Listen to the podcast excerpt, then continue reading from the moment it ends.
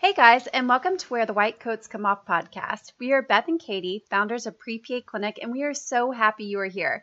If you are a pre-PA, then you are in the right place, and we are so excited to help you get accepted to PA school. One myth out there is that you have to be a perfect candidate to get accepted to PA school, and we are here to tell you it is simply not true. We have years of experience working at PA schools, reviewing CASPA applications, deciding who to interview, and deciding who to accept, and guess what? You can absolutely get accepted to PA school without perfect stats. And we are here to show you exactly how to apply to PA school the right way so you can get accepted.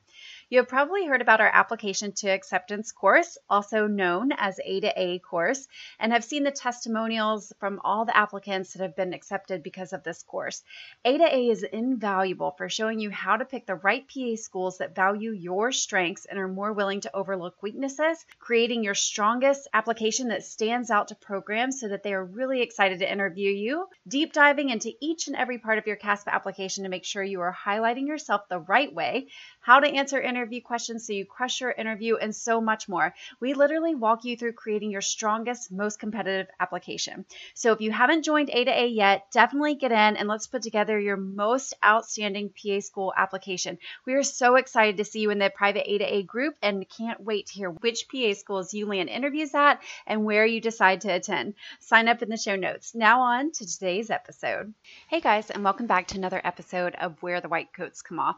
So we want to really make sure you are super prepared for your interviews. So today we want to talk about how to answer the interview question, how will you represent our value of diversity?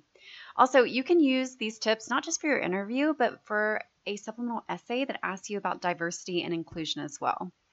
How will you represent our value of diversity is an important question that reflects the program's commitment to inclusivity and cultural competence.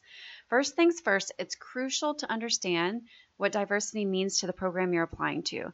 Do your research and familiarize yourself with their specific values and initiatives related to diversity. Take a look at their mission statement, their website, and any other available resources, which will give you a solid foundation for creating your answer. When it comes to answering the question, authenticity is key. Don't just make up something. Remember, medical professionals are truly detectives. We interview patients for a living and are generally pretty good at deciphering and reading between the lines. So be honest, be genuine. Not only is this ethical, but if you just make something up, programs are going to see right through it. Be yourself and share your personal experiences and perspectives. Start by reflecting on your own background and how it has shaped your understanding and appreciation for diversity. Maybe you come from a multicultural family or have lived in different countries, or maybe you have volunteered with a diverse group of people or gone on mission trips, or maybe you work and shadow in areas that see a diverse patient population. Share how these experiences have exposed you to diverse perspectives and cultures. Next, highlight your ability to connect and empathize with individuals from different backgrounds, and your willingness to learn from others who are different than you. Discuss instances where you have actively sought out to learn and understand different cultures, beliefs, and traditions. Again, it could be through volunteering, traveling, or working with diverse patient populations. Show the interviewers that you are genuinely interested in embracing and learning from people with diverse experiences. Also, you want to emphasize your commitment to promoting inclusivity and eliminating healthcare disparities. Discuss your passion for providing equal and culturally sensitive care to all patients, regardless of their background. Share any experiences you've had working in underserved communities or with marginalized populations, and highlight how these experiences have fueled your desire to address healthcare inequalities and promote access to quality care for everyone. Finally, don't forget to mention your willingness to actively contribute to the program's diversity initiatives. Talk about your openness to collaborating with a diverse group of classmates, faculty, staff, etc. Emphasize your eagerness to learn from and contribute to a multicultural and inclusive learning environment. Show that you appreciate the value of diverse perspectives and how they enrich the experience for everyone. Lastly, wrap it up by discussing your long-term goals related to diversity in healthcare.